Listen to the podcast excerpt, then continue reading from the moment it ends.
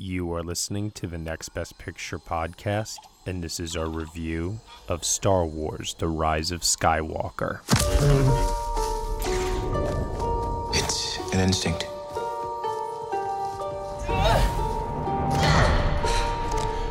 A feeling. The Force brought us together.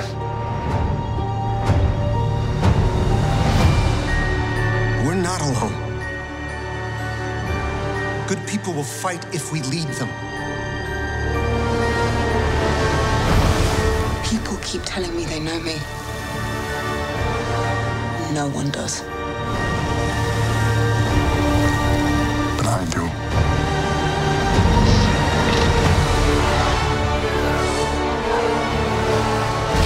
Long have I waited. And now you're coming together.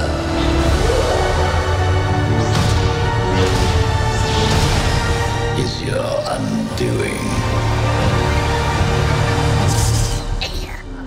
What, uh, what are you doing there, 3PO? Taking one last look, sir,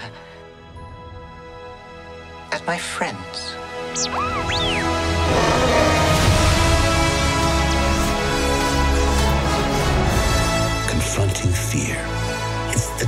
Destiny of a Jedi.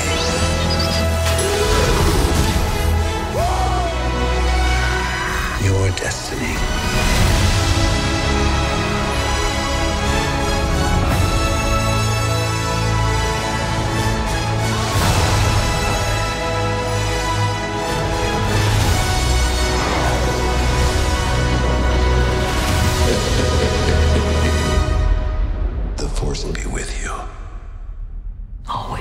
Always. All right, everyone, you were just listening to the trailer for Star Wars The Rise of Skywalker, and the story is as follows.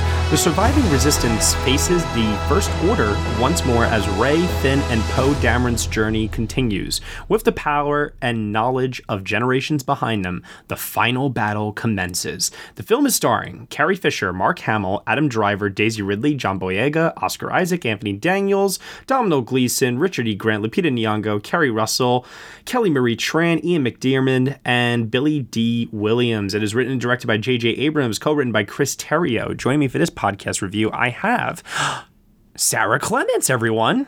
Hello. Hi. Oh my gosh.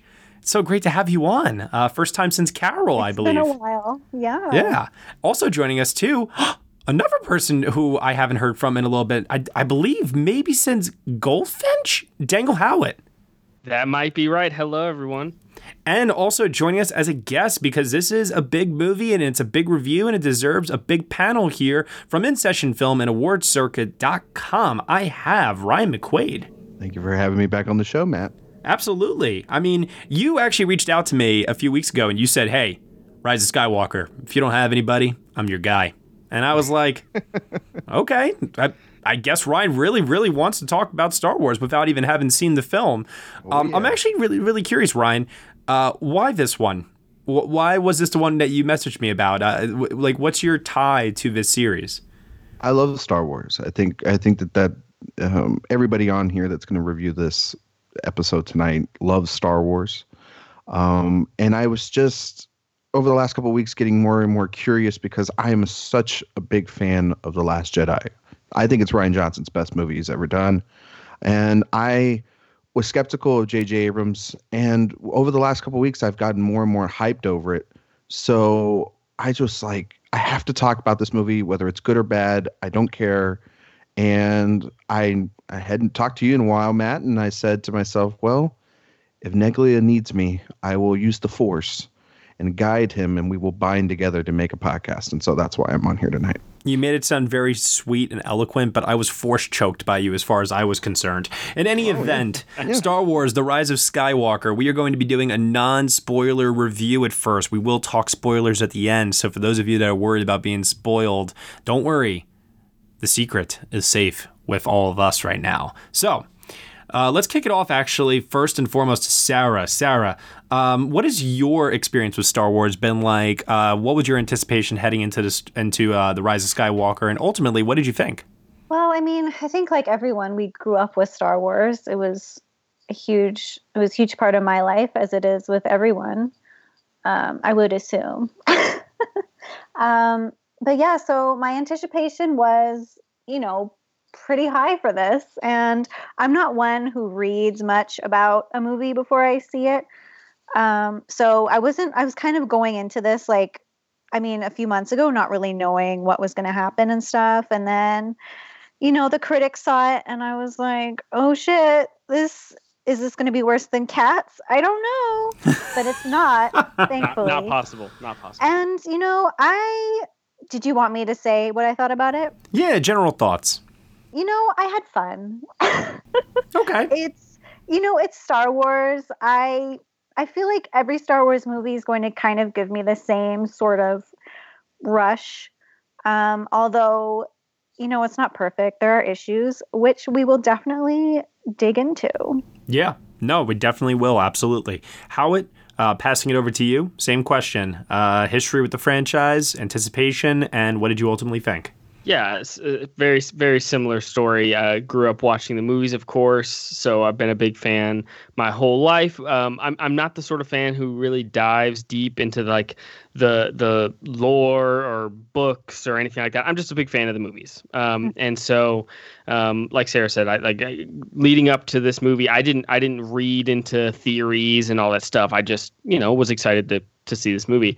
Um, obviously, I think our our feelings on the Last Jedi are important to mention, um, just because of how you know stupidly controversial that movie is. And so um, I I was definitely a fan of the Last Jedi. I I would I'm I'm kind of in the middle. I thought it was a very good movie. Definitely not my favorite Star Wars but definitely a, a very good movie. So um so I don't passionately defend it but also the people who passionately hate it are um um dumb so uh going into the the Rise of Skywalker I uh, I was very excited and I really, really, really enjoyed The Rise of Skywalker. I thought it was fantastic. I think it's very messy.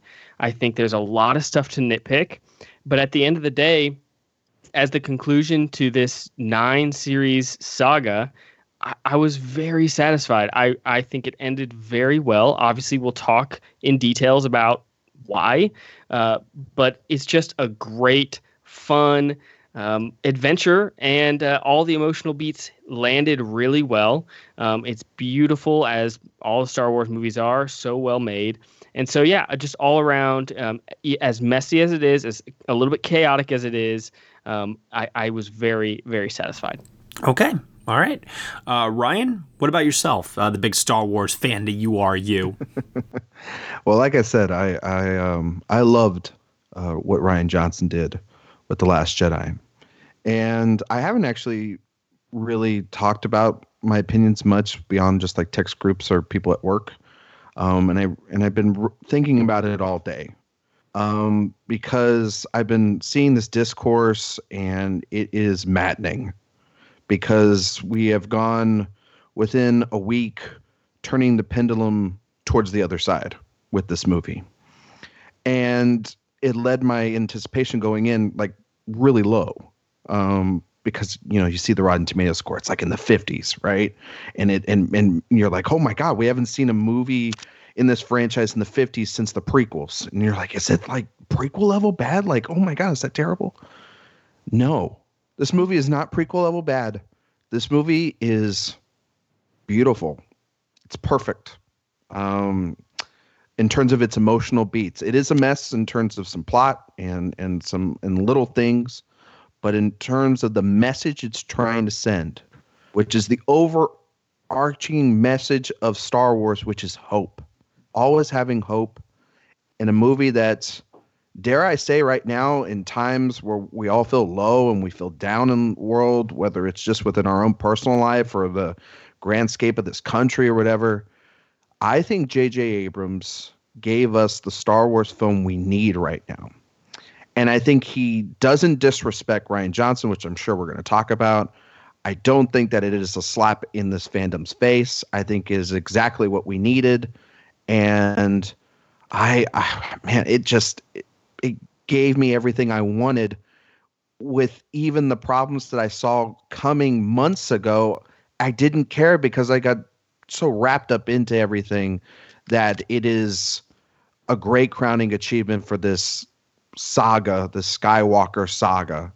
And uh, I mean, I I'm going to talk about a lot of great details later that I loved. There, you know, Daniel and Sara said it. There are some issues, um, but I think even I have some justification for those issues as well. And um, I think it's a really, really good movie. Nah. I think you all know now how I probably felt when Game of Thrones season 8 aired. I think you all I think you all can relate. Um that is a lot what Star Wars The Rise of Skywalker feels like to me. It's fan service, it's spectacle, it's delivering the beats that you expect it to deliver, and it's messy, and there are issues, and there are things that we will debate over until the end of time. People are still debating whether or not The Last Jedi is a good movie, God help me. Um, and as someone who definitely had issues with that movie on a first viewing, subsequent viewing since then has actually uh, uh, allowed that movie to go up in my own ranking. And I've actually uh, turned out to be more positive on that movie than ever before because I loved how much that Rian Johnson subverted our expectations with The Last Jedi and brought us in a totally new uh, direction in terms of its storytelling. It was not a copy of Empire Strikes Back. You know what The Rise of Skywalker does feel like to me, though, at times? It does feel like a copy of Return of the Jedi, much in the same way that J.J. Abrams' last film, The Force Awakens, was a copy of A New Hope. And I can't help but feel that what they wanted to do with this particular movie was they wanted to try t- to satisfy everybody. Mm-hmm. And in an attempt to satisfy both sides, those who liked uh, what Rian Johnson did with The Last Jedi and those who hated what Rian Johnson did with The Last Jedi, I think that what you get is not a great movie, not a bad movie. I think you just get a middling movie at the end of the day. There are some things in this that really, really, really pissed me off. There are some things in this that really got me excited, really, really touched me emotionally. Um, I felt like I was soaring on cloud nine at certain moments, moments that I know some people I've seen uh, call cheesy, unearned.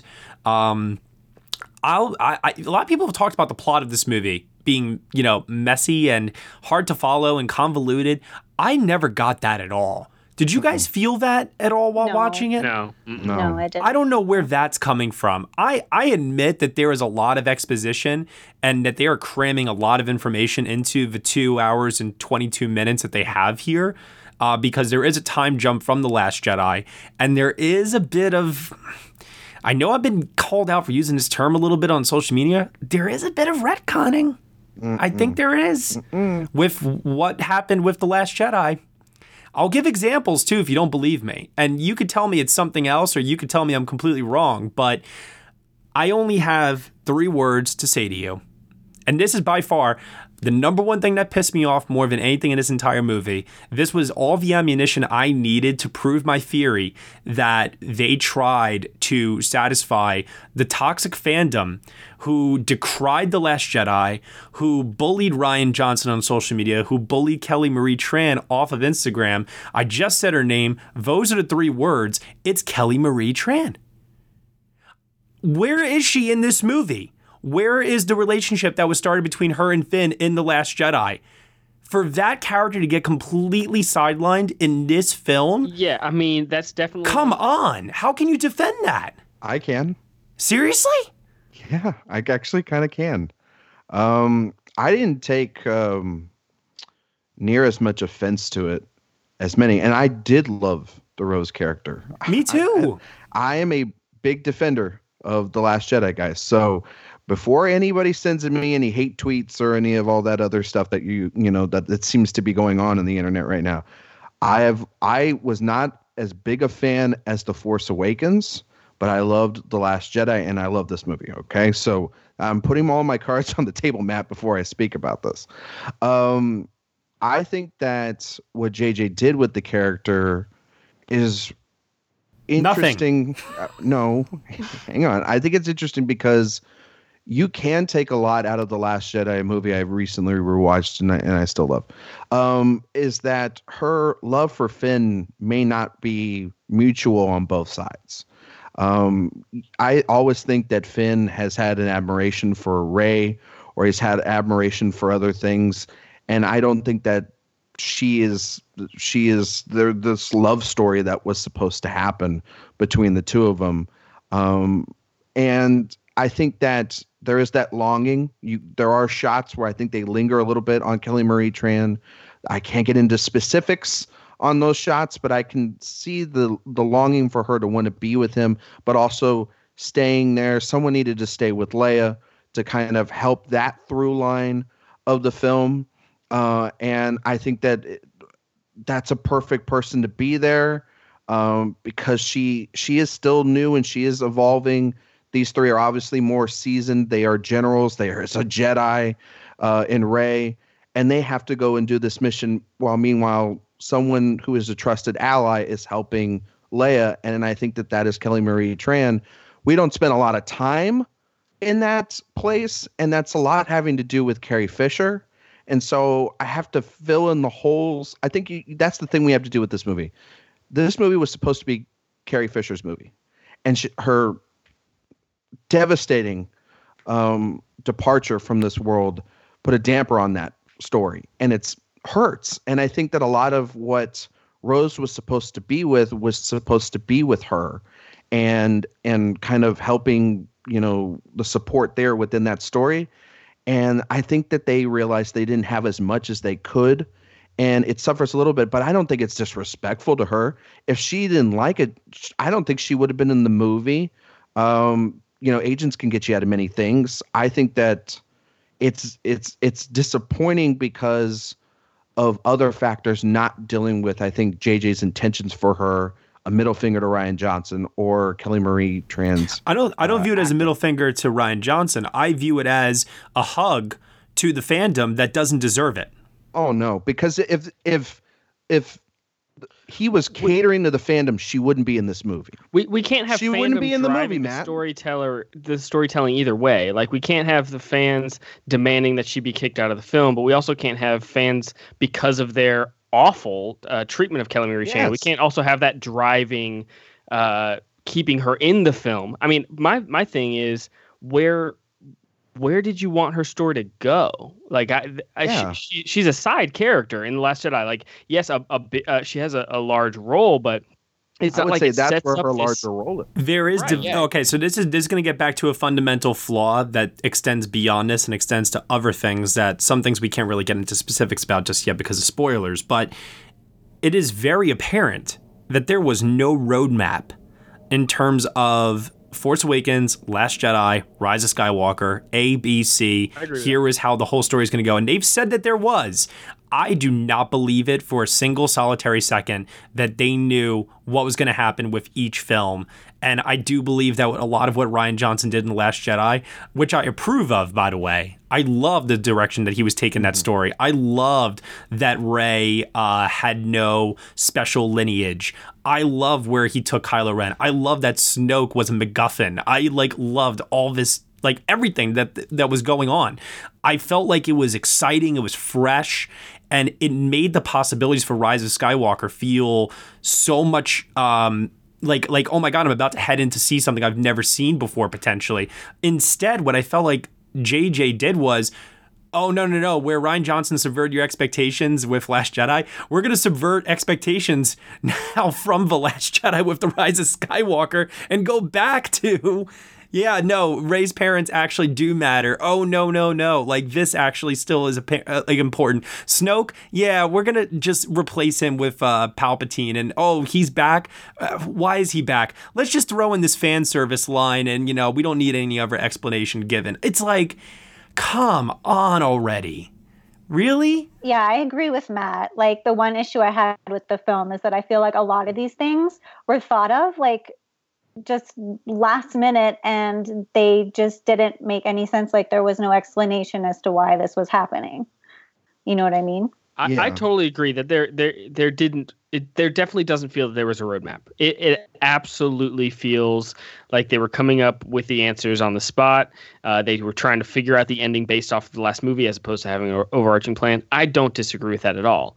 But at the end of the day, I still felt satisfied with where they took uh, all the characters that we cared about. I, I will I will concede, Dan, that even though I'm disappointed in the direction that it did go in, I definitely did have that same feeling of, well, all right, if this is the direction that we are going in, let's just see how they at least execute it. And like I said, I definitely still had a good time with this movie. I still am positive uh, for it's not the story I wanted them to tell, and it was a story I was hoping that they wouldn't tell because what it is is it is leaning heavily back into that nostalgia. It is catering to um, the fandom that, like I said, after the release of Last Jedi, I really don't believe the fandom deserved to be catered to. I really don't. I feel like a lot of the fandom showed their true colors in really awful ways.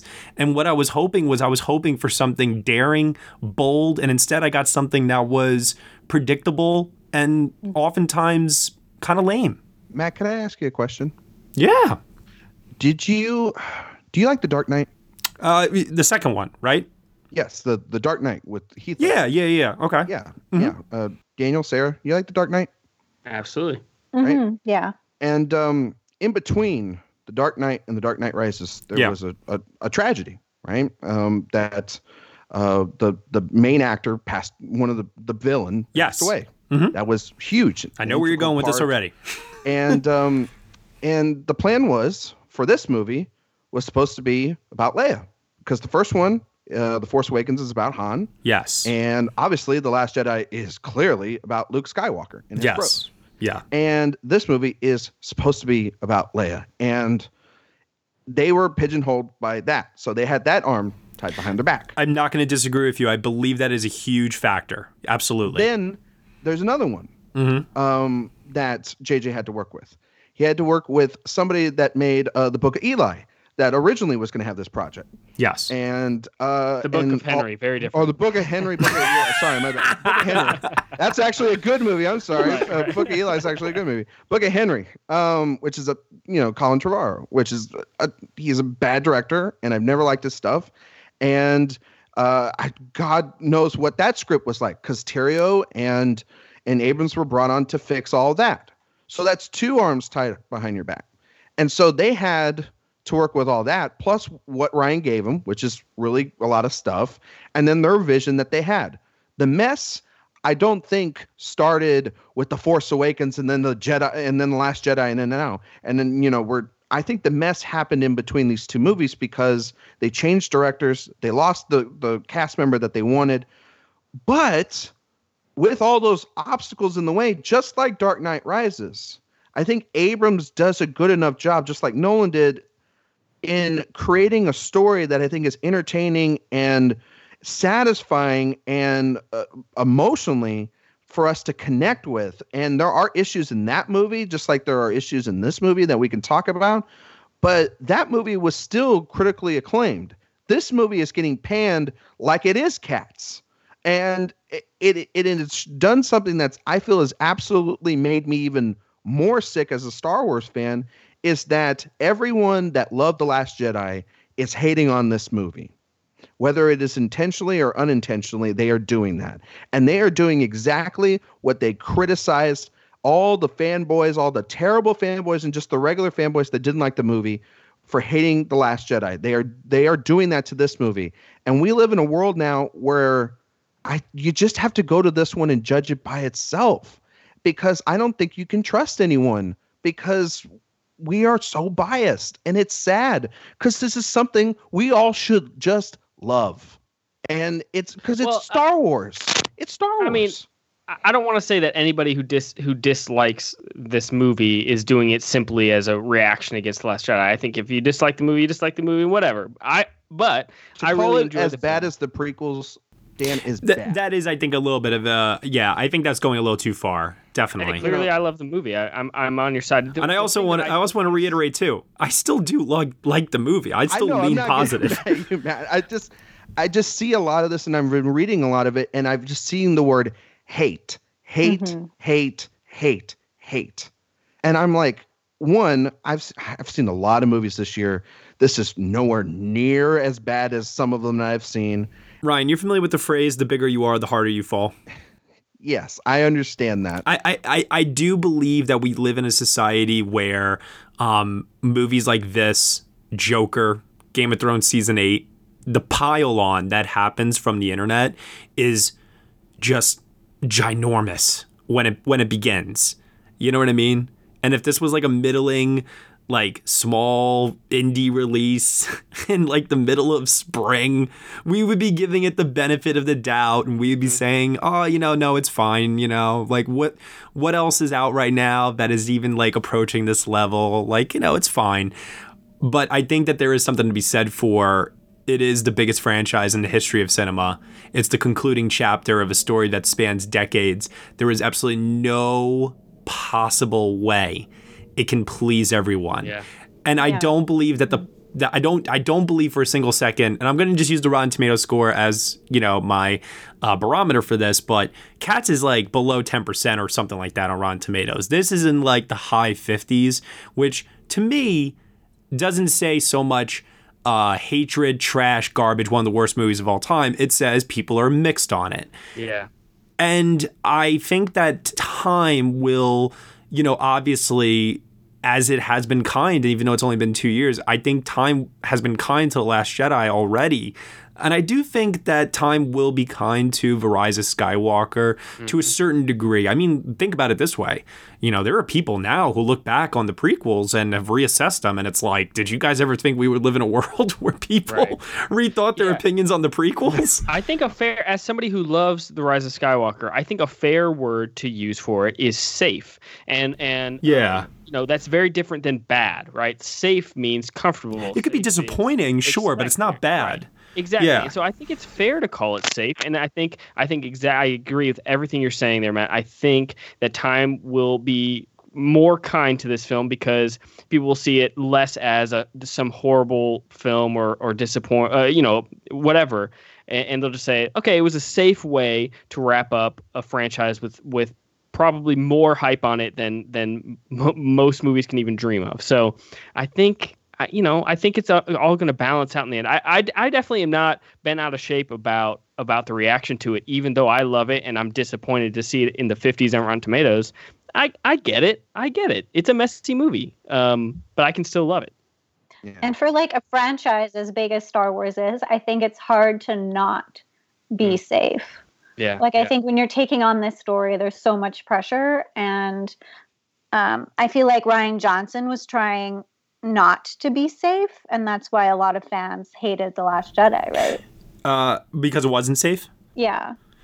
Yeah, I, I mean the reasons why people don't like the Last Jedi are like, yeah, I, I mean I could go on all day. Yeah, we. How much time do you have? Yeah, no, I don't. I don't have that much time. But like, the bottom line, though, is this: The Rise of Skywalker is a movie that I think that the experience of watching it is one that is perfectly fine once you get over that it is a safe film. It's comfort food. Um, it is designed to be a crowd pleaser. I think once you kind of like get over that, you can just sit back, enjoy it, and love it, like you said, Ryan. You know, as, as these movies are meant to be loved. Um, I did find that after it was over and I thought about it a little bit more, I, I did find that there were certain little tiny things that bothered me a little bit. I'll give one example uh, without getting into spoilers. I don't want to get into it because of that. Maybe we can get into it later. But there is something that uh, Finn uh, throughout the movie wants to tell Rey, and we don't ever get Oh yeah. we don't ever get an realized that. answer to that. I mean, it's pretty. I mean, it's inferred. It's in, it's inferred. It's inferred, and I think that those that are definitely like really paying attention will definitely catch up on it. But there, it's little things like that, and it's a little thing. It's a little thing, like a little bit of a bump in the storytelling. But I think there's enough examples of those little things that together people are using it as ammunition to really just like hit this movie hard. You know, there's also something to be said for, you know, there are certain storytelling decisions that I'm a fan of. Um, there's something at the very, very end uh, between Kylo Ren and Rey that I was like, yeah, this moment feels earned. Uh, I feel like we've been building towards this. This makes sense to me. And I know people who hate it. hate it. and it doesn't come down to, in my opinion, anything to do with uh, film criticism or uh, a matter of quality. It is all just a matter of subjective biasness at a certain point, and that's okay. Um, that's okay. You know, what's not okay is when people, I think, just take the criticisms a little too far. We saw that with Last Jedi. Um, I'm hoping that we're not going to get so much of that with this. I mean, J.J. Abrams does not deserve to be put in director's jail or um, have death threats sent to him or anything like that at all. Like, that's just ridiculous, especially when, FYI, people were just praising him for Force Awakens how long ago? right, so, It's like earlier in the decade. he delivered another movie that is just as fast paced as that movie, um, just as entertaining in terms of its humor, and really relies on the nostalgia. He just gave you more of the same, I feel like, with uh, Rise of Skywalker. So, anybody that wants to praise him for Force and then come down hard on him for this, I just think are being hypocritical at that point. Yeah. I mean, there's so. I mean, you could have had it worse than this. And that's Sure. the thing is, it's like the the the reason why I I'm I'm like upset uh, just a little bit. I mean, it just irks me. A, the reaction to it is be and I know Rotten Tomatoes score is not everything in the world or Metacritic score. You just have to go see it for yourself, in my opinion, and just and everything. But the thing that it just if you just did the time to understand where this movie was coming from everything that it's facing and for us to even have this on the big screen within this time frame because he really only had i think like 12 like not even that long not as long as he did for force awakens He It is pretty incredible much- that these movies were released two years apart instead of three. yeah It is I mean, pretty incredible. i really was like thinking when the whole Trevorrow thing happened and Carrie Fisher, I was like, okay, this movie's not coming out in two. Nope, they're gonna do it. Okay, sure. Um, like so, um, for him to, I think, stick the landing and still make this entertaining thrill ride, and there's so many great beats, and um, you know, Matt, I'm sure you and I are gonna spar over some of this retconning discussions, um, which is it's just a word that I'm like really sick of. It's it's it's I hate this word because it's just being used for everything, retcon. But um, I actually didn't think there was that much retcon, and actually I thought there was. A, But you acknowledge there was some. uh, mm, You said not, a much. Not a lot. Uh, maybe some. Uh, you'd have to like. I give me mean- your laundry list, Matt. Uh, but the one I- big example is un- I think it's undeniable. I think you I think the one example uh, is is huge and very obvious that it's retconning. Um, I no, I don't see it as that. Um, Okay, I, I, I, was definitely excited to talk about that. We'll get into it. We'll we'll get into it in a second. One thing that we Yeah. can get into um, that I also had a little bit of a criticism with. It's a minor one, nothing that um, really severely impacts my enjoyment of movies, but it's something that I notice a lot in big movies like this from time to time, especially with a sprawling cast. Is um, side characters, supporting uh, characters do tend to get very very little uh, character development. They do fail to make an impression. Um, I like uh, many of you were very was very excited when I heard Richard E. Grant was going to be in a Star Wars film. Keri Russell as well. Um, and while they do have screen time and their presence is definitely somewhat felt, um, I don't believe that it was felt in the way that you know you you feel with. Um, the core characters and, and and and okay let's get rid of the leads let's uh let's like axe out uh poe finn Rey and let, let's uh focus on maybe um I don't know, let's say Chewbacca or uh, C3PO. They're supporting characters, you know, and obviously they've had films and films and films of development leading up to this. I do think it's a little silly to introduce then so many other new characters. Uh, Naomi Ackie is another one who I feel like she's introduced in this movie has very very little time to develop. And it's like with a movie already this big with a cast this big and so many plot lines to wrap up why are we introducing so many new characters Well, I think I think it's fair to say that that, that the original uh, trilogy did a lot of that. Um, But one thing that I felt with all the characters that you specifically mentioned is that it felt like there were a lot of spin-off setups. Felt like they were kind Mm, of prepping every one of those characters. Like, hey, if one of these really takes off, they get their own movie. There are lines, you know. Uh, where Judy Grant has a line referencing the way he fought in the old wars, you know, st- stuff like that. Where I was like, okay, you're you're doing some backstory setup here in case we want to see a young version of his character or whatever. I just felt like that in many spots. Naomi all- Ackie's uh, final moment actually on Mm-hmm. screen is Oh. like she, they might as well turn to the uh, Yep. screen and winked at the audience, you know, but there would be a Disney Disney Plus near you. spinoff. Not even a theater, coming to Disney Plus. Yeah. Um, I mean, despite all the new characters and how sort of underdeveloped they are, like we don't know much about them. I feel I felt like they weren't like not, you know, essential to the story. If you know what I mean? they just felt expendable to me. Yeah. Like I wanted to care more, but I couldn't, you know? but they all had like stuff to do, and they weren't just Yeah, you know I agree. there. Yeah, I, I thought Keri Russell's character was really cool. Um, I Yeah. agree, pro- probably underserved by the plot, but still enjoyable while, while she was there. And Richard E. Grant was like just his face. I mean, he was made for this role. Like he looks straight out of the original trilogy. It's it's perfect. So he was wonderful. I will say this too. I, I, I mean, and this is like Ryan. I'm sure you'll. I'm sure you'll say something to me about this, and that's fine. I think Richard E. Grant's whole character, his whole purpose of this whole story, is yet again another retcon of where they took Hux in the Last Jedi. oh, n- um, I actually like. I believe that it's like one of those things where it's like I don't like what you guys do with uh, Hux in the last film, so let's introduce Richard E. Grant because we need somebody in this uh, commanding, uh, you know, role here. You know what I'm, you know what I'm saying? Yeah. Um, I I didn't really see it as that. I more just saw it as like a nod to to Peter Cushing in the kind of role that Oh. um, you see throughout the That's a good. in yeah. the out the entire that. trilogy of these these dispendable kind of characters. I mean, that role is if you watch Return of uh, I mean, I'm sorry, Empire Strikes Back. How many guys that Vader just force chokes to death?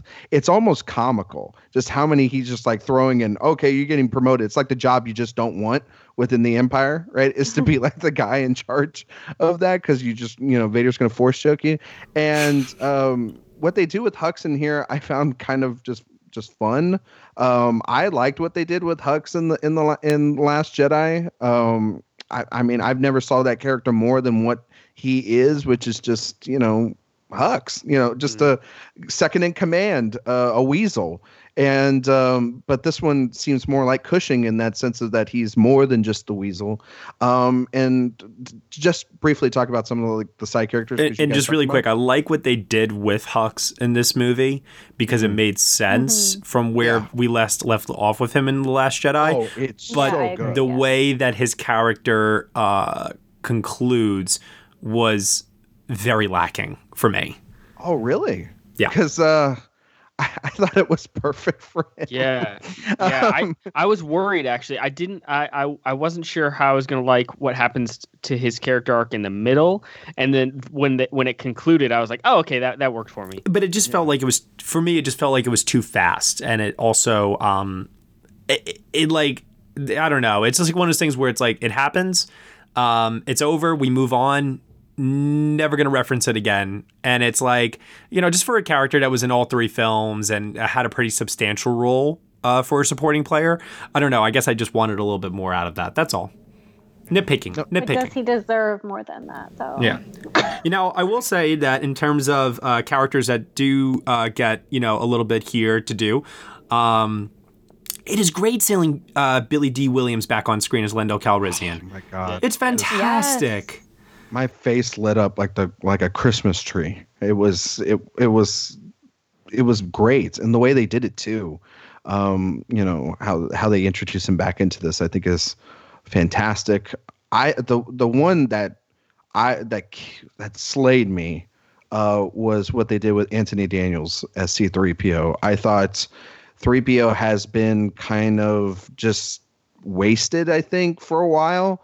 Um, and I thought that it brought back kind of what was great about him within the original trilogy, you know? So I, See, I love what I they did with C3PO. I slightly disagree. I I I was loving what they were doing, and then they kind of reversed it. We'll we'll, we'll need to talk about C3PO. This movie has a couple of fake outs Yes, that that oh, I have a, frustrating. I definitely have a note written down here. One too many fake outs. Yes. There, yeah, there is one fake out that I I was shaking, and when, when we'll talk about it, and then when it happened, I was like, I breathed a sigh of relief, but I was also like, oh man, Yeah, you know, there- like I was there's a little, bit of there's a bit of little bit of not not uh not allowing us to have real stakes here like A lack of and- balls. yes yes because i went both of those two things that we're talking about i was like wow they went there oh no they they didn't they didn't Say what you will about the Marvel Cinematic Universe and its lack of balls to kill off characters. There was at least a one year gap between Infinity War and Endgame where they wanted you to believe that characters were completely dead. And, you know, actual characters did die in those movies. So for this movie to have a couple of different moments like that where, oh, this character's dead. Oh, just kidding, you know. Um, I, I just like I, to me it just felt cheap because it hap- if it happened once I would have been okay with it but I think it happens two or three times and I really really really wanted this movie at a certain point as we said before it's safe I really wanted it to take some big swings at certain points you know um, that would have just made it more exciting to me in any event though uh, let's move on to uh, talk about uh, well, let's talk about like the, the core cast. It's amazing that we haven't touched upon uh, actually Daisy Ridley, Adam Driver, John Boyega, and Oscar Isaac here. Um, I mean, uh, that's a note that I have absolutely no issues with whatsoever. I thought the acting, the chemistry, the camaraderie, um, the moments that they all shared, I, I thought that was that was the heart of the movie, and I thought that's what made the movie sing at times. Yeah, I totally agree. One thing that I really missed in The Last Jedi was that camaraderie. You don't really have much of that in the last film. And so to see uh, our four core characters together us almost the whole film um, was just a lot of fun um, and i think the pacing adds to that. I think the pacing combined with their chemistry is really strong because this movie is this movie keeps moving. This movie Oh, moves yeah. flies by um, and so I, I really appreciate the pacing of the film and and uh, i love that core cast. It just they, they all really worked for me Yeah, see, I, I I didn't have an issue with them separating in the last film because I mean that's kind of what happens in uh, Empire Strikes Back. Yeah. It's a Um, and form of happens- storytelling too. Yeah, you, it know, you got to tear you got to tear the group apart, and then they got to come back together. You know, by the end. u- usually happens in the second entry in these trilogies, guys. Right, Just right, putting it out exactly. there. Um, Two towers. Um, yeah, exactly. Um, and then they all come together, and it's and it's fantastic. And and I think that J.J. Abrams gets all the credit in the world for this core casting when he did The Force Awakens. Um, as much praise as we want to give Rian Johnson, and I love the man, JJ gets all this praise for making these right decisions up front. And especially with Daisy Ridley, who Yeah. is fantastic in this movie. I think this is the strongest she's been in the three films. 100% I really agreed. Do This is definitely her movie um, of yeah, the three. I so- would say it's so for sure. And then they gave, I think, a lot more for um for Oscar Isaac and John Boyega to do together. Um, I think that that is the one flaw, right? That a lot of people lean back towards in the Last Jedi is they didn't really know what to do with Finn, and they didn't really sometimes know what to do with Poe, and they're better when they're together. And I think that's I would argue thing. they did a lot with Poe in the Last Jedi as far as his Well, character yeah. development was in concerned. terms of t- well, yeah, but in terms of together, like the, like the best the best quality is when those two guys are together. It's what they are literally the two main characters that we get introduced into the Force Awakens, yeah, and they kind of set the tone.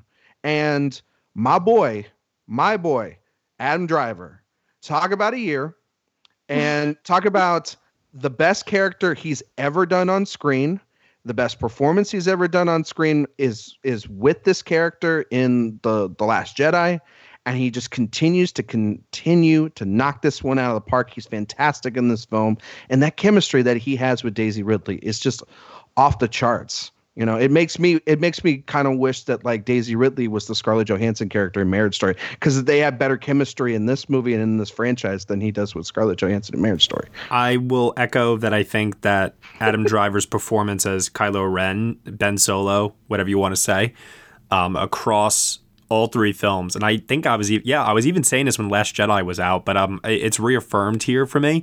I think it's the single best performance by any actor in any of the Star Wars movies.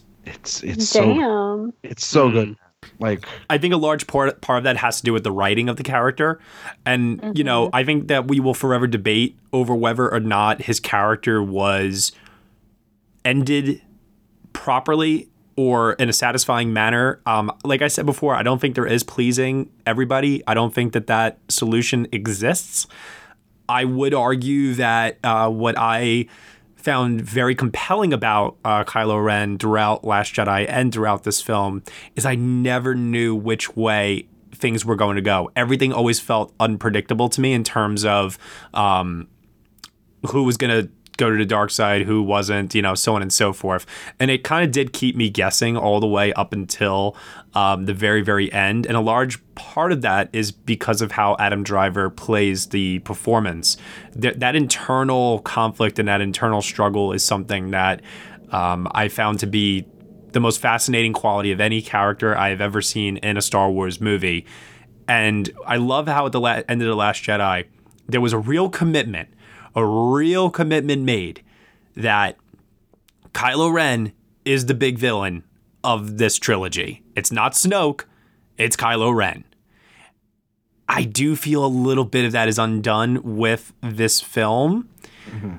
but I still feel that they did uh, to, to, to steal what you said there, Ryan. I do feel they did still stick the landing, even if it was a little bumpy mm-hmm. uh, coming down.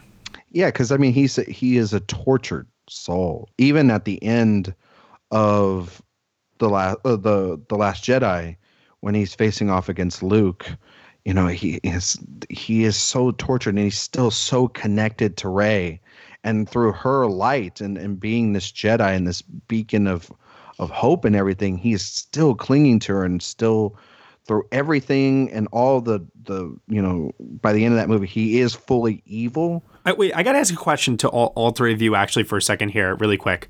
Um, there's a moment where Rey says in the film that she still feels that she's not like a true Jedi yet, or maybe she hasn't earned that status yet. I, I, I don't know about you guys, but considering like how you know the Force was so strong with her in Force Awakens, and you know that continues in the Last Jedi with her training with uh, Luke, and then there's been a time jump from uh, that film to this film. Don't you guys find it a little odd that she hasn't accepted yet that she's a Jedi? you know? Um, no. Okay. no. But you know, I that's for the spoiler part. That's fair. Okay. I have thoughts. Okay. All right. Yeah.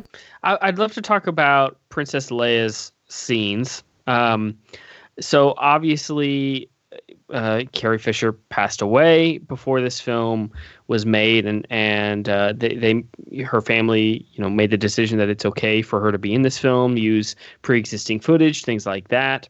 Um, and on one hand, I, I, appreciate ultimately what they did with her character, um, but in the experience of actually watching the film, her her scenes felt so cobbled together. It felt so unnatural. They she has like one line and then someone else will explain everything that she's saying and then she'll have one more line. It just felt very cobbled together. So it's hard to fault the film for that though, because what other choice did they have?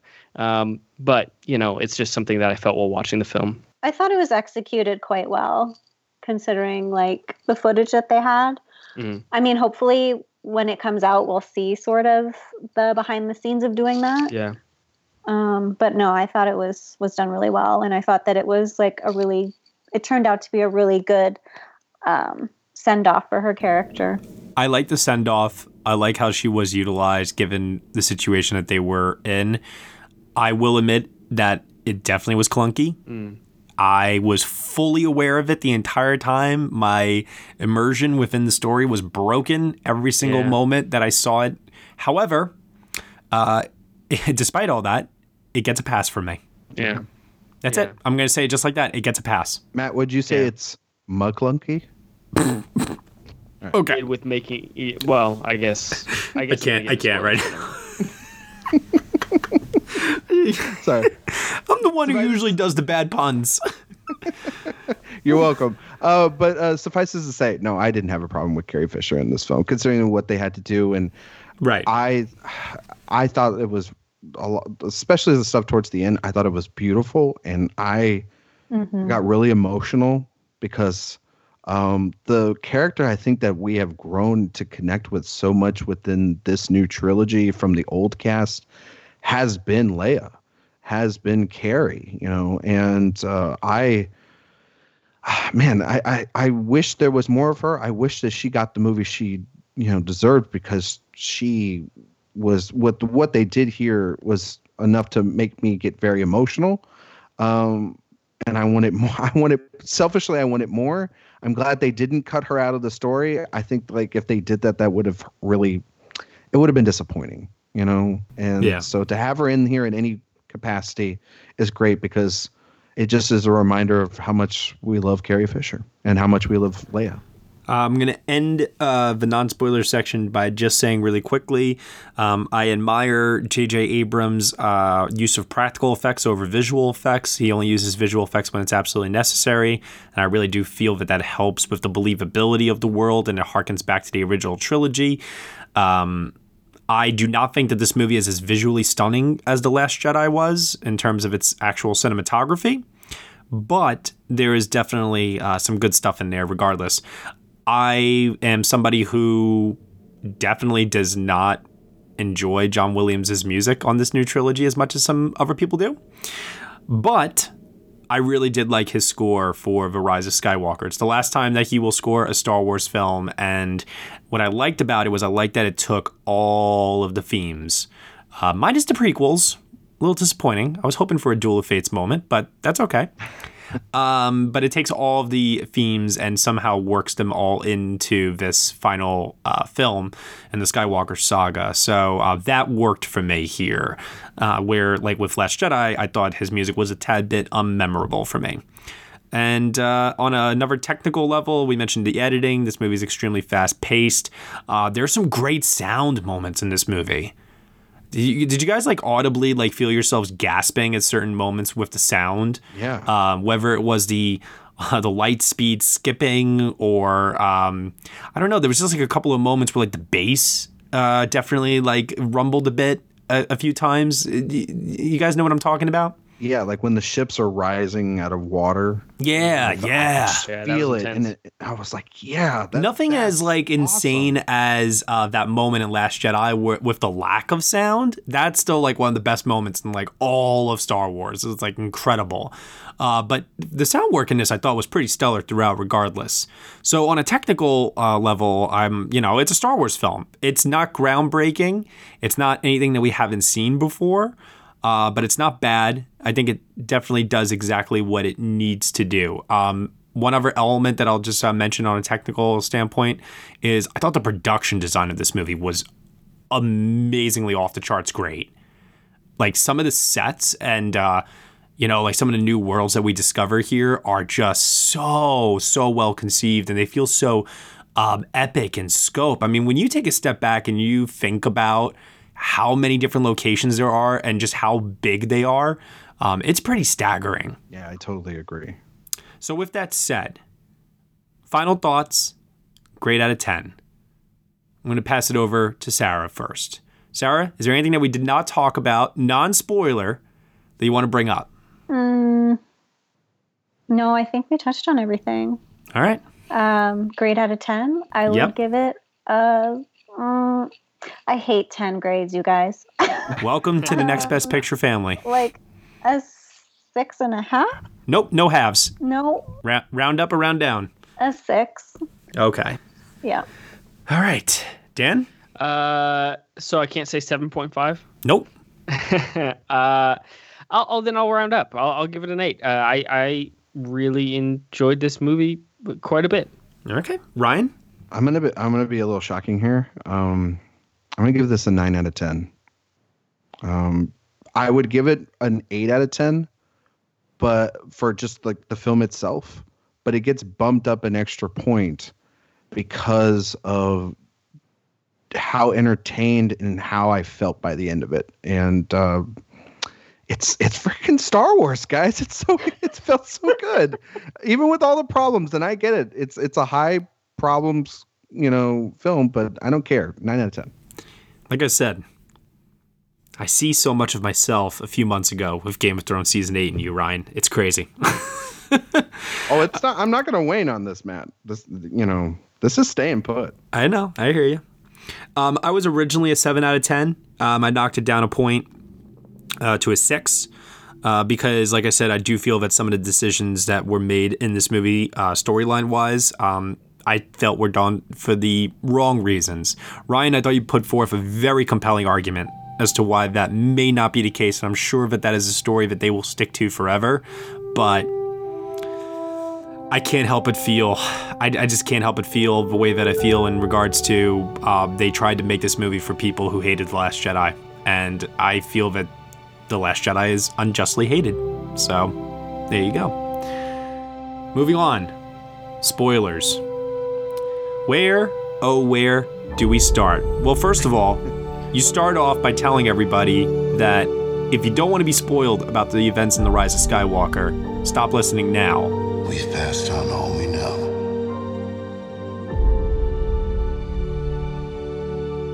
A thousand generations live in you now.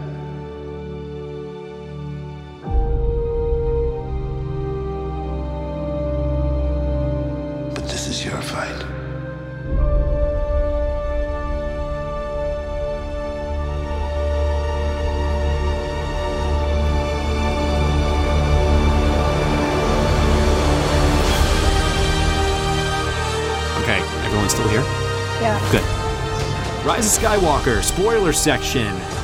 Rey is the granddaughter of Palpatine. That makes no sense. It makes no sense. Who would have sex with Palpatine? Listen, he was in charge of the Senate. Even if he's not the most good looking guy in the world, there's someone. I feel like he wouldn't have time for that. He was so Ugh. busy doing the Senate, and then on the side, he was like, you know, the Emperor. Like, the guy just did not have the time. And I always low key like had some gay vibes from him. So this really just uh. threw me for a loop. Yeah. Oh, It- it- that- so that, this is what I was talking about, and this is the most obvious retcon. I mean, Yeah. the, you, you, no one in the entire world can convince me that in the Last Jedi, that it was just like a mistake or it, it was Kylo not seeing the full picture or no, he- was saying definitively. This is your parents were nobody, and now they went back and said, "Oh, but you didn't know the whole story," and that's it's total bullcrap. Now, I will say that uh, again, this is kind of like what I say with the whole thing. It was messy, but I liked it at the end, and it's the same thing. Um, I think the way that they used Palpatine in this film was really, really effective. So I have no problem Agreed. bringing him back for this story. I do think that they could have brought him back. They could have done the exact same thing with Palpatine, just minus the fact that he's her grandpa. I don't know why. Mm-hmm. yeah, like it was really there. great to see him, but they didn't need to have a relation with each other for it to end the same way. You know what I mean? One hundred percent. So And I mean, like I said, the one line that they give to the audience to explain how he's back. Um, it's not a surprise that he's back. They revealed it in the trailer for the movie that he was back. But the line that they give is they they take the line from uh, episode three, Revenge of the Sith, when he says um, the powers of the dark side of the Force. Uh, something, something, something ways that are considered unnatural. I don't remember the exact line, right? But when they said that, I remember hearing that and thinking to myself, there is setup. It is canon. Do I really need the details? Like I, I, I let it go. I was like, I'll let that go. Why he's back. But then when they revealed that she was related to him, I was like, uh, that's, I'm sorry, that is the biggest of biggest, biggest, biggest uh, diversions from uh, what was set up in The Last Jedi. And if you're going to tell me that what it was was a double cross, a double subversion of expectations, Rey, your parents are nobody. Well, your parents actually were nobody, but did you know that your grandfather was? It's like, stop. At the, like Yeah. now you're just coming off as comical at this point. Now, with that said, if you're going to make that storytelling decision and you're going to commit to it, okay, let's see where it goes now. Considering that this is the hand that we've been dealt and this is the game that we're playing, I would say that they still had a winning hand in the end with how it all worked out. The reason being is because the Emperor is the force of the original trilogy. Um, he is the, the driving force of the prequels. And for him to be the ultimate bad guy again, is it redundant? Yes. Is it once again, not something that feels uh, fresh, new, and exciting that this new trilogy probably needed. Yeah, I'd say so. Um, does it feel like it's also another retcon of what happened with Snoke? Because clearly, in my mind, Snoke was supposed to be in this role, in my opinion. Uh, probably, but despite all of that, I felt that it still provided a nice interconnecting tissue with the entire saga. Yeah, I can agree with that. Yeah, I uh I kind of figured that JJ was going to do this. Um and I think he Like the wait, way wait, he- before the trailer or yeah. you, you mean like once you knew Palpatine was back? No, I, I I had a feeling Palpatine was going to be back for a while. Okay. because because this is something that was a lot of what uh, I had read and had seen with some friends and whatnot that are really in-depth Star Wars fans and like over the top that JJ laid the seeds for this in The Force Awakens, and you have to watch like a ton of like crackback theory videos in order to to really get into that. But he does lay some of that down. And Rian did give him an out, you know, with Kylo in that throne room scene manipulating Rey to turn to the dark side. That is what he is doing. And she is still blocking this stuff out um, and saying that they're nobody. Yes, that is correct. You know, he he's telling her his version of the story. However, what this movie does, and what I actually found really interesting, was with Palpatine and using Snoke, and then using Vader. See, in the in the the Force Awakens, he is talking to that Vader mask, and we don't hear anything back, but we can just assume that he is deranged with this turning to the dark side. That he's talking to this thing, and by using that, I have been every voice in your head manipulating you. I found that to be really interesting. And so, of course, if he's doing that and pulling Kylo's mind in those strings, and therefore, you know, wanting him to think that he's killed Snoke and wanting to think he's this great uh, Sith Lord now and, and everything, of course, he would then manipulate his mind in believing that he knows Rey's full story as well. And I think that it's we get to see a glimpse of what a lot of Last Jedi fans wanted to see, which is Kylo going absolutely insane at the beginning of this movie, killing everyone uh, to get that uh, Sith finder. Um, and once he gets to the planet, realizing uh, that he is he is going he is deranged, like he wants to kill the Emperor, but explaining it and learning that piece of information drives him to kind of hear it out. And um, obviously he's he still has his feelings towards the other side and whatnot, and that's all that those things. But I found it to be really interesting, and I was dreading it going in, but I I bought into it. Um, now I agree with all y'all though. Um, was she immaculate conception? Like, was she created through like his powers tran- transitioning into um, the the mom? Was that actually his his his son? Was her father uh, Rey's father? Um, that feels like something that J.J. Abrams does, and Damon Lindelof did on on Watchmen and on Lost a lot, where they'll release like a book or a deleted scene or something, and you have to go and search for it after the whole thing is out. It's something that I've come to expect with the mystery boxes that J.J. Abrams does, and I expect it will be answered very soon. And I know that's not satisfying to a lot of people because you know general audiences are going to go do that. But for me, I know the answer's coming soon, and it'll probably be like some Palpatine book, and and you just and that's the one thing where I'm like, oh great, now I have to go and, and read a book in order to figure it all out. But the, the, the only good thing that can come of that is a Disney spinoff starring Ian McDiarmid as uh, Senator Palpatine uh, doing more It's shit. a rom com. Yeah. It's him falling in well, I love, but, having having a son. but I mean, I mean, I guess, but I mean, it's you and me, we're Matt- gonna Matt- do it. do it.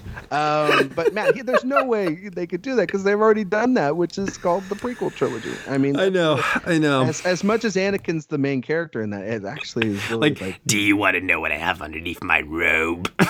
Yikes.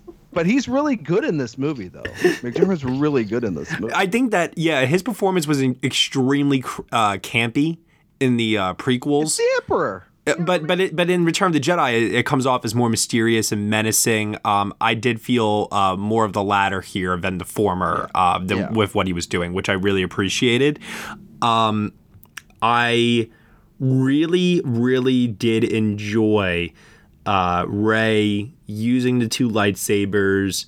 Um, I love the moment of every Jedi doing a voice cameo in her head So good. excellent moment great moment hell i even heard hayden christensen's deadpan delivery voice and i was like yes he still can say lines And the thing about that moment, th- that moment sums up so much of this film. In that, is it is it absolutely cheap fan service? Of course. Like, there's no getting around it. That was such a cheap moment, but in the theater, it worked so well. I was like loving every different voice that I heard. So it's just it just worked. They just gave fans so many nods that it just it works. But it's also a payoff too, Daniel, because she hears when she grabs Luke's lightsaber Right, in right. Force Awakens the first time, she hears some of those voices, you know, and and and by her kind of growing and trying to become this this Jedi, um, this ultimate Jedi, the last of the Jedi, you know,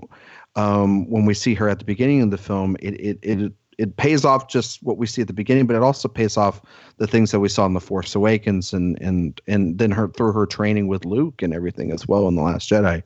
It just did a really good job with her. rey's character arc i think works very well uh, throughout all three films in my opinion um, I would argue Kylo Ren's character arc, even though it's not what maybe some people wanted, um, I would argue that it too also works uh, very, very well. Um, I don't. I think Finn's character arc feels incomplete. Uh, I think Poe's character arc is done well enough. And who else had a character arc across all three films? Oh my god. Well, um, Oh, Chewie Chewie gets the medal at the end of the movie, and that is such a great, great nod to A New Hope. Yep. That I don't even know if many people uh, that aren't like super fans, and I don't even consider myself a super fan, and I know that. Um, That was fantastic. and his girlfriend gave it to him. You know what I'm saying? Knocking out see I can't. another payoff. I can't. Another Um, payoff, right, guys? I Okay, can't. but let's talk about Chewie. Let's talk about that that whole fake out. Uh, man, I was uh, like, as, as it was so heartbreaking when we thought Chewie died. No. so effective. No, it was not heartbreaking. In What? fact, it no because the moment it, it okay, let's say if it wasn't a fake out and that really was how Chewbacca went out, it would be the most unceremonious death to a beloved character that I can recall in quite some time. But I that, was that's why I loved it because it was so shocking. It was unexpected. I didn't think that was going to happen at all. No, but I but I never didn't. like I didn't feel the emotion like the crushing weight of it the same way I did someone like uh, Han Solo in Force Awakens. You know what I mean? Well, Oh, yeah, man. but also Chewie isn't Han Solo. No, which is why when they did reveal that he was alive, um, I thought to myself, "Oh, okay, good, thank God," because that moment, I, I should have been crying during that moment when Chewbacca dies. I'm not at all, uh, because the movie is moving too too fast. It needs to move. It, it just needs to keep moving, you know. And so when he comes back, I'm like, "Oh, thank God." But now I'm just like, "Wait a minute, that ship exploded, like seriously exploded." How the hell did he actually survive? Well, they had another Well, transport. yeah, it, it was a Yeah, I different think- shoot. There were two Explain. Yeah, Finn just and Finn- the yeah. yeah finn went and ran you know to stop you know uh, or to tell rey and he never you know saw that there was a second transport he from his um you know he was at an angle where you know behind these rocks and There's so a lot of convenient shit that happens in this movie. convenient. Yeah. it's convenient yes but also too like man I know J.J. Abrams had said in a lot of interviews that he was going to go and do something like really shocking, like he, like Rian Johnson opened up the platform for him to do it. What And was? within, and within that moment, Matt, when she has the the Palpatine lightning come from her hands, right? That's Yeah. the big mo. That's the other big reveal in that. It says like she, with through her anger, has that Sith lightning come out. I was totally okay with her being a Sith. I was so okay with that. Oh, but yeah. do not make her lineage from Palpatine. Mm-hmm. No, uh, well, Yeah. I, I, I understand. Well, we didn't know that at the time in, in, in this point in the film. I will agree. Yes. saying. In the moment, I was super excited. I was like, this is the storytelling development that I really wanted. This is what's going to make this fresh and very, very exciting. I just feel that it now just feels like it's a, a joke. It's a pun. It's it's Luke drinking the milk in The Last Jedi. It's just ammunition that the fandom will have forever to just ridicule and never ever let this go that this was an interesting storytelling choice. You know what I mean? What's what's the joke? Sorry. The joke is that the, the, the- no, the joke that Palpatine, you know, had sex with somebody, Oh, and yeah, yeah, Rey yeah. is the offspring of that. Well, But and going- that's- well, I'm sorry, sorry, can I just Sorry, sorry. talk Yeah. about Chewie's death for a second? Yeah. So I agree with um, Matt that it was just super quick, and we didn't have time to really sit with it like we did with quite a few other deaths, you know. But I really like. I wouldn't have minded if Chewie had been dead because I like Mhm. the struggle that Rey goes through between, you know, the dark side and the light. And then which leads to me asking, how would you guys feel if she if in the end she had like if Darth Rey had been canon? Like if she did turn dark in the end of the story. I think I would have had a big problem with it. Yeah, it would have been really unsatisfying. I, I think that there is a version of that, and it's called Game of Thrones season eight. Yeah, it. w- I, yeah, exactly. That's why this is not Game of Thrones season And eight. and you know what? I still maintain to this day that Game of Thrones season eight wanted to tell a challenging story that defied storytelling convention. It just wasn't executed as well as it could have been, and as a result, that's why that that moment does not land for people. But I admire the balls and from a storytelling standpoint that they committed to a beloved female character turning out to uh, lose her sense of morals in her quest for what it was that she was trying to achieve. Could they have done the same thing with Rey? Absolutely not. It it just the, the foundation wasn't there. What you can do is you can tease it, you can make it you know a conflict, but in the end, we all know at this point how this has to end. It's a Disney property. You know, like Yeah. Oh, never no, no, once no, did I ever, ever, ever have a single solitary moment where I thought to myself that this would not have a happy ending. No, I still I don't think that. I think you can think that more with like uh you know Martin Scorsese's favorite movies, the Marvel movies, but I don't think you can really think that with Star Wars because it deep down when you're watching this movie for the first time, you still can feel like even with Abrams and you know all the the, the quote unquote member berries or whatever that's being placed in this movie, you still have what you got the last film with Rian Johnson in that there's that unpredictability. So you never know what you're going to get with a Star Wars film. And two, these these these guys, you know, these these filmmakers, they do make some some choices in this movie that I think are really interesting and and do. Um, and I think Abrams does make some some sacrifices um, because if it is safe, then it would be like Return of the Jedi, where everyone is. lives. Well, no, well everyone lives and and and it's happy and and and there's no and there's no real like harsh beyond Vader in that movie. Uh, uh, uh, you know, a, a Vader being burned by Luke Skywalker at the end of Return of the Jedi is Ben Solo, Kylo Ren. No, but you don't have something like Leia in that. And I got to tell you, when Leia passed away in this, I I, I was a wreck. But that And was done out of necessity, probably for the reasons that we already stated before. But but then also, Matt, Yeah. if if Chewie had passed away, which also to, to go back to that for just a quick second, that left my mouth on the floor, and I was like, "Whoa, holy crap!" And then and Mm-hmm. then they they revealed it, and I was. It was like a, I was angry about it, but it was also like a sigh of relief because I love Chewie so much. Like Chewie's like the Yeah, best friend. Chewie's He never did anything wrong, and um, but when Chewie gets off the transport with Poe and and Finn, and they tell um him that Leia passed away. Yeah. I don't care who you That are. was- that is was a one great of the moment. most That was very good. emotional points I've seen in a movie this year, and my heart just died. No, that was And I just- fantastic. I oh, agree. So good. And that's that's the things that I like love about Abrams is that he gets those character moments down. Speaking of which, I also uh, want to say, in tying into Leia, um, that the utilization of Mark Hamill and a surprising cameo by Harrison Ford that I did not see coming at all Um, those were, I thought, well placed within the story. I thought they were extremely effective. Um, I can definitely make an argument that Harrison Ford's moment was probably done out of necessity once again, because that moment probably was going to go to Carrie Fisher, I'm sure. But I, and, and, you know, people are using that as a criticism because it's like, is Han a Force Ghost? No, it's a memory, a vision, something. We don't really know. We just know that this meant this moment was meant for Carrie Fisher, and we need to figure out something to do here. You know what I mean? So it's like once again, it's like I let it slide because they're being dealt a bad hand uh, given what happened with Carrie Fisher. So I'll let it go. And it was really cool to see Harrison Ford in that moment. Yeah. And I actually thought that that if there was ever going to be any moment in the canon of Star Wars that would tilt Kylo Ren one way or another, um, I really felt that that scene with him and Rey it, on the water, um, and then Harrison Ford being there and everything else that that that worked very very oh, well for me. And, yeah, and, for sure. Yeah, was great. And, and, like the the great thing about it, and this is and this is something I actually when I was thinking about it afterwards was, without J.J. Abrams, I don't think Harrison Ford comes back because he really likes J.J. And he's worked with him on projects before, and Harrison Ford is done with this character. That's why he was gone in the Force Awakens. That's why it was so surprising.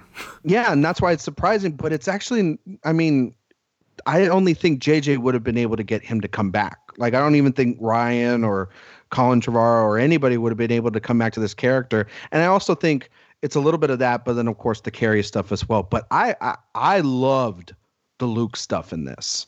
And I know that this has also been another thing about like the retconning thing, uh, because it, it literally starts with like her like what destroying her ship, right? And she goes back to kind of be like what Luke was, where she goes to the island, to the Jedi Island to seclude, which we get porgs, by the way. Shout out to all those pork fans out there.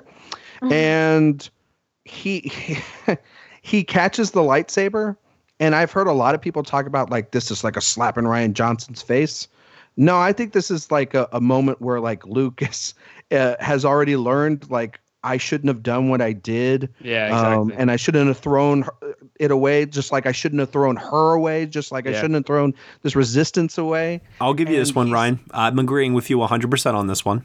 Yeah, and and it he is there as her master. He's there to yep. to help her, and it's not the Luke that we see at the end of uh, Force Awakens, beginning of Return uh, of Last Jedi, is different than the Luke that we see here, which makes that yes. moment feel uh, yes, yeah. absolutely. And, and, and Abrams and Terrio use the character that Rian Johnson ultimately wrote and the conclusion of him in this movie. And that's the biggest thing that I loved about The Last Jedi so much is what they did with Luke. And they carried that over. And I can't buy then into that is, this is a, a disrespect when they got the essence of what Rian did perfectly in in just these few scenes. It, and the way that Yoda in the last movie teaches Luke about what he needs to be to be the master for her that she's looking for. He does this for her in this moment of of ultimate crisis. It's it's a beautiful scene. It's one very good scene that you are I think 100% correct about and I don't believe that that one good scene undoes the other ones that I do disagree with. That's fair. I, I think that there I think that there are some uh, I, I still think there is a little bit of retconning. I, like I said, it's not a full, it's not a full retcon, but many of the moments. Um, another uh, another spoiler uh, aspect that I wanted to get into uh, before we go here is the uh, oh god hashtag Reylo. Um, yeah. It worked. Uh, it worked it for worked. me too. I'm gonna say it. It worked. Sara, did it work for you? Uh, uh I don't know. you want to like rewatch all three films and come back and let me know later? yeah, sure. I'm still not sure about that, but you know. I will say this: the the force healing thing is the new Titanic uh, sharing the door. as far as I'm concerned. Because I thought the same thing that everyone else was thinking, which was, well, when when he used his force to heal her, why couldn't she use her force to heal him? And they could have just like, I don't know, like kept trading back and forth until they're full health. Yeah. Can we like meet each other fifty percent? You know, instead of a full hundred percent. yeah, we'll just go to the hospital. It's fine. Like we're Jedi. Yeah, We we'll can get we'll get uh, some force injections. Yeah, I, I, I, I can see that, but I also think it it plays well into the whole arc of the redemption for Kylo Ren. Yeah. Agreed. Um, He needed to and- die. That's why that's why it works. Yeah, and and But, but, but what do you think about the romantic aspect, though? oh, I mean that is laid out all through the Last Jedi, so perfectly through like that that like I always think back to like the scene where they're like about to touch hands and and then Luke interrupts them and like is like enough, you know. Yeah. I, I knew the minute that they had a vision, uh, shared shared force vision, and inexplicably for no reason, literally no fucking reason, Kylo Ren has his shirt off. Why? Sex appeal. Yeah, Sex appeal. That's all it is. let's do it. And once that happened, I was like, oh, these two are going to bang at some point, or they're going to hint at it. Now, here's what I want to know, though. I know that, you know, they went in this direction. Um, I am concluding that I think it worked. But there is a bit of disappointment, I feel, because there's a part of me that feels that Rey is such an iconic character, especially to a whole generation of uh, female moviegoers out there. Does she need to have some sort of romantic interest? I- Is that a- an No. old storytelling trope that really we just don't? It's not necessary. Do we need it? No. Yeah, I think that that's I- fair. I think that though she is this character, and I love Rey so much. She is this character that is, in essence, for her whole life has been alone. And while she has Finn and she has all the you know the characters in there, she connects so deeply to her core with Kylo. The the the That all makes sense. the Nobody understands her the same way that he does. They have a connection that literally no one else in this uh, universe that's alive has. So I get that part of it. It still begs the question, though. Did they have to go this route to even begin with? Forget about uh, this is where we ended up.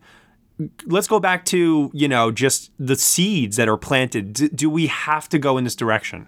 I mean, you don't have to, but I think that through their connection, and we've never really, we haven't really seen this in the Star Wars franchise either. We haven't seen the Sith and the and the Jedi love each other romantically. We've seen the the bond of a father and son. We've seen the bond of brothers between Anakin and Obi Wan. Hold on, wait a minute. Oh my God, you just reminded me of something. Because when you said we haven't seen this before, and I'm like, yo, Mark Hamill makes out with, uh, you know, um, uh, with Carrie Fisher at one point, and they're uh, they're related, they're brother and sister. Are because of Rey's lineage now, are these two related? No, No. Palpatine isn't related. There's no connection there, right? I'm going crazy. No. No, you're Okay, all right. You're- Whew, thank God. For a minute, I was like, yo, what is up with the incest in Star Wars? no, no, and I think a love story was like, well, I mean, um, it doesn't go as far as the other franchises, but I feel like a love story is inevitable in all of these. Because, you know, you have Han and Leia, and then you have um, Anakin and Padme, and then now you have um, Kylo and Rey. It would have been weird if that part was absent. You know what I mean? I agree with that. I also uh, do the reason why another reason why I think it works very well is because it's one moment and then he's gone. Yeah. yeah, and like there is a there is a tragedy to that that I like, and also too that character needs to be gone because that Yeah. character has committed war crimes. that, that character is a complete douchebag through and through for so much of his life. He deserves to die, and so I once again I think they were trying to satisfy a lot of different parties, and I think they found a way that worked. And so I don't have an issue with it. I don't. I Yeah. know there are people that groan, roll their eyes. I get it, but I did not personally have an issue with that. Yeah, I'm, I'm pretty ambivalent to it. It, it. You know, it was it was fine. I didn't need it. It wasn't necessary, but it was a it was a pretty quick moment, and and then it was over. So, I I really don't care one way or the other about Reylo. I loved it. Um, the very very end of the film, uh, she goes to Tatooine. Uh, she goes back to uh, uh, the farm that Luke once lived on, and uh, a local there asks her who she is, and she replies that she's Rey Skywalker. Hence the title of the film, "The Rise of Skywalker." and Perfect. I, I, I once again, yeah, that's been like the, when I said before that they really nailed Rey's character arc. Rey's character arc has always been about she doesn't know who she is. Um, she's like lost, if you will, in, in her identity. And I know that people really liked the direction that Rian Johnson was going in with The Last Jedi and that her parents are nobody. And it sent a very positive message to people that um, anybody can rise from obscurity and, you know, wield this great power. I still feel like there is a bit of that here. I don't think it completely disregards that necessarily. Um, I, I I will say this. I I, I, think it's satisfying. Um, I'm just not hundred percent like in love with it. I'm I'm sort of sort of mixed on it because it does it does kind of still send a message that uh, you know you basically need to come from this lineage in order to be special.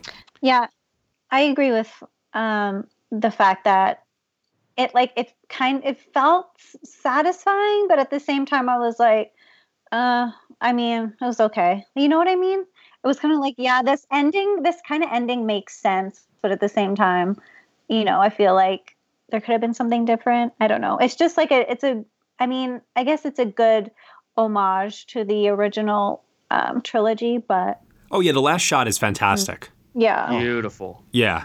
Really, really well done. Um, very, very happy with uh, Force Ghost, uh, Luke and Leia at the end as well.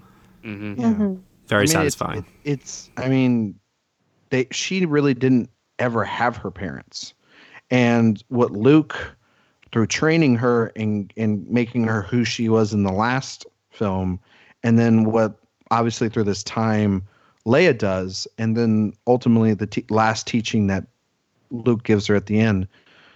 Those two gave her everything she needed to build a life and have a fa- and have her friends and be her family, and they were in essence through the force and their training and their love for her, they were the parents that she never got to have. Yeah. And that place that she's at where she buries those uh their sabers and is so great because it she is paying so much respect to the two she loves Mhm. and then she takes their name in the ultimate sign of respect and now she will be the guardian of the galaxy like those two were for so many people she can be the jedi that luke was and she can also be the leader that leia was for the resistance or you know for the for the world and i loved the ending and that final shot with her and bb8 was just fantastic Yeah. I love that she crafts her own um, lightsaber. yeah. And Yeah. we see like a yellow, you know, um, orangey kind crystal. of yeah. Gold. That was cool. it looked like she it looked like it was made out of her staff Mhm, Exactly. Mhm. You know I mean? yeah, Yeah. That was cool. Great moment. Great moment. Uh, I'm I'm exhausted in terms of uh, spoilers. Um, I just have like little notes left. Does anybody have anything big that they want to touch on spoiler wise? I mean, uh, there's a there's a, like a great fan service moment that I that I just loved, um, but there's also like this cool thing that also I that is introduced in the Last Jedi, which is the the the hyperspace uh, tracking, right? Yeah. And in this movie, Abrams takes that idea and advances it to um, a light speed jumping Yeah. at the Mhm. beginning of the film. And man, I loved it. I thought it was so cool. It was just an, a, a different way to use the Falcon, a different way to to kind of fight these Tie fighters that we always see them fight. And um, man, I will say when they used Rey's theme at the end, right at the end, oh, I I was I, like my heart just came out of my chest. That's that's the power of John Williams right there. But th- those two scenes were really cool and and special. Uh, so I know a lot of people. Um, um, this is my last thing I have here is um, and we touched upon this ever so briefly. John Boyega, Finn. I don't believe that his character gets uh, as satisfying of an arc as some of the others do. Um, I do feel that he is a victim of um, you know Johnson's film and then this film, and he. I feel like he got lost in the shuffle, if you will. And he in this film he kind of has the force all of a sudden. Yeah, yeah.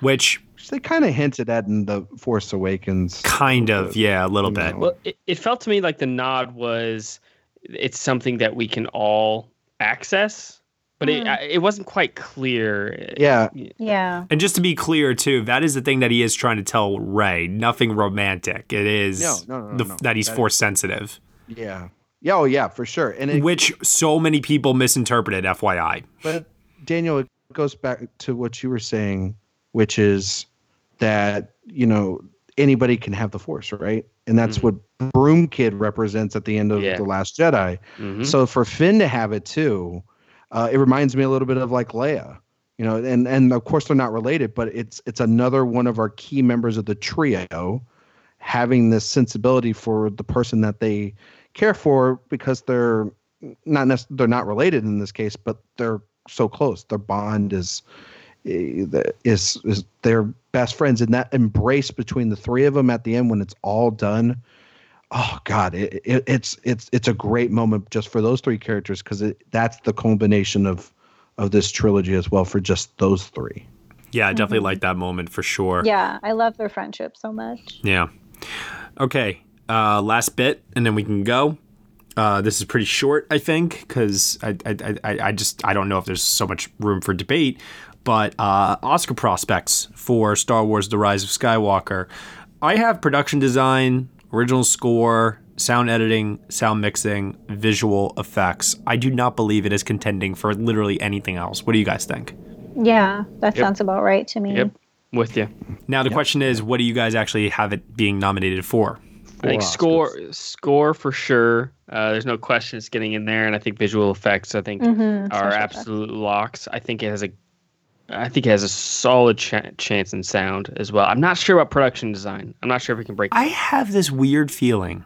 Call me crazy. I have this weird feeling that Star Wars may not get into both sound categories.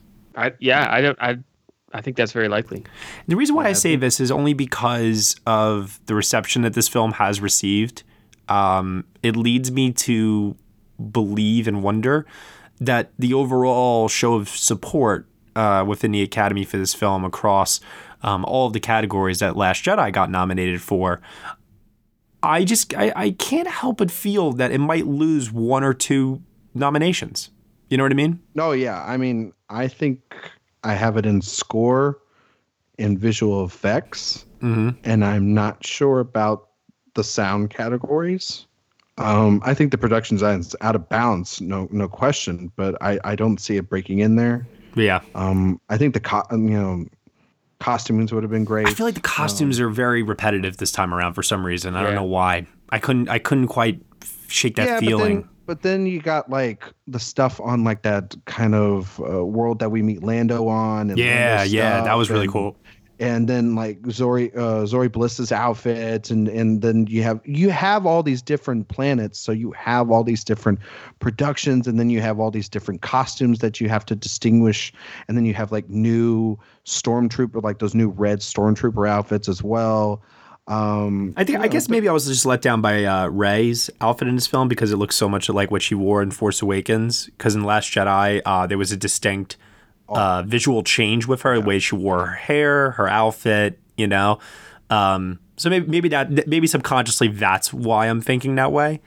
Um, but in terms of uh, the feeling that I have about this movie and just uh, how it might perform at the Oscars this year, I, I I know critics are not the Academy. I fully understand that, but it does make me wonder, you know, how many people within the Academy might have a similar feeling of, you know, been there, done that. Um, you know, there's other stuff to reward this year, and when especially when I think about the sound categories this year too, and you got stuff like Rocketman or um, Ford v Ferrari, 1917, hell, Joker, Jesus, you know, it's like there's a lot of things to consider there, and some of these films are a little bit more beloved and acclaimed and are going to get best picture nominations and such and it just makes me wonder if uh, star wars is a lock Yeah. in Yeah. both of those categories And I think uh, if, if you know, it makes perfect sense. If you look at Force Awakens, it got five nominations. Mhm.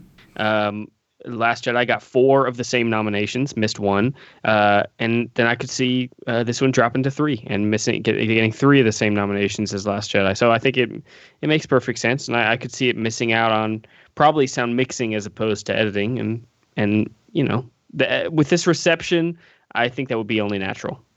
Yeah. Yeah, we'll see. I think, yeah, if it doesn't get score or visual effects, I'll be pretty shocked. Yeah. But Yeah. Oh God. Yeah, that'd be crazy. John Williams' last ever sc- Star I Wars score, and he doesn't get in there. I would. uh I would be shocked. I would be. Yeah. I mean, I- it Knocking a competitive. It is a competitive category. He's like an automatic name check though for the Academy. yeah, he's like Meryl. I mean, the man would. I think this would be nomination number fifty-two for him, which he's only then seven behind Walt Disney. So Insanity. he's the goat, man. He really is. It's crazy. All right, guys. So that will do it here uh, for our review of Star Wars The Rise of Skywalker here on the Next Best Picture podcast. Ryan, I want to thank you so much for joining us for this. It was a lot of fun. Um, I know it got a little contentious at times, but that's okay because honestly, I'm, I, I, I, I know you can take it. I like the challenge. I, I like I like being able to sh- tell you like force of like with a lot of force. I'm, I'm trying to use a force pun here. That uh, I that my my beliefs are true and my conviction is true. But man, you always hold your ground and you say what you feel, and I admire and respect you for that. Can't wait to have you on again, sir. Thank you so much. Tell everyone that's listening right now where they can find you on the internet. Well, you can find uh, me doing podcasting and writing over at InSessionFilm.com. You can also find a lot of my writings where I write nowadays over at AwardsCircuit.com. Um, thank you, Matt, so much for having me on. Uh, it's always great to, to come and talk to uh, you guys here. Um, I also, uh, just a quick plug, always seem to have somebody from the Next Best Picture family on uh, my Oscar show, Chasing the Gold, on In Session Film. And uh, last thing for Star Wars is uh, Wedge Antilles for life, my friends. Wedge Antilles for life. Nice, Sara. Um, where you can find me, is this the question? Yep. mhm. Well, I'm the editor of Next Best Picture, if listeners did not know. Um, and you can find me on Twitter at Mildred Spheres. Awesome, Daniel Howat. You can find me on Twitter at HowatDK, and you can find me on the Screeners Podcast. And you can find me at Next Best Picture. Thank you so much, everyone, once again, for listening to us here for Star Wars The Rise of Skywalker. And if you disagree with anything that we've said on this podcast, don't let us know on the iTunes comments. Only let us know in the iTunes comments if you agree. Much appreciated. You can leave us a review there. Um, you can also uh, subscribe to us there, and you can also subscribe to us on SoundCloud, Google Play, Stitcher, TuneIn, Player FM, Acast, Castbox, also on Spotify. And be sure to, you know, if you like the channel and you want to help support us, head on over to Patreon, $1 minimum a month. You'll get some exclusive podcast content from us. We also did a uh, review recently of Star Wars The Force Awakens before we watched The Rise of Skywalker. So it's very interesting because we have done previously before in the past a review of uh, Last Jedi upon its release. Then we did a throwback review of The Force Awakens before Rise of Skywalker came out, literally like last week. And now you've just listened to the review of The Rise of Skywalker. So if you want to get the full cinematic Star Wars new trilogy experience, head on over and listen to those other podcast reviews and let us know um, how much you agree with us with a five star review on iTunes. Once again, I'm sorry, I can't help myself. Thank you so much for listening, as always, and we shall see you all next time.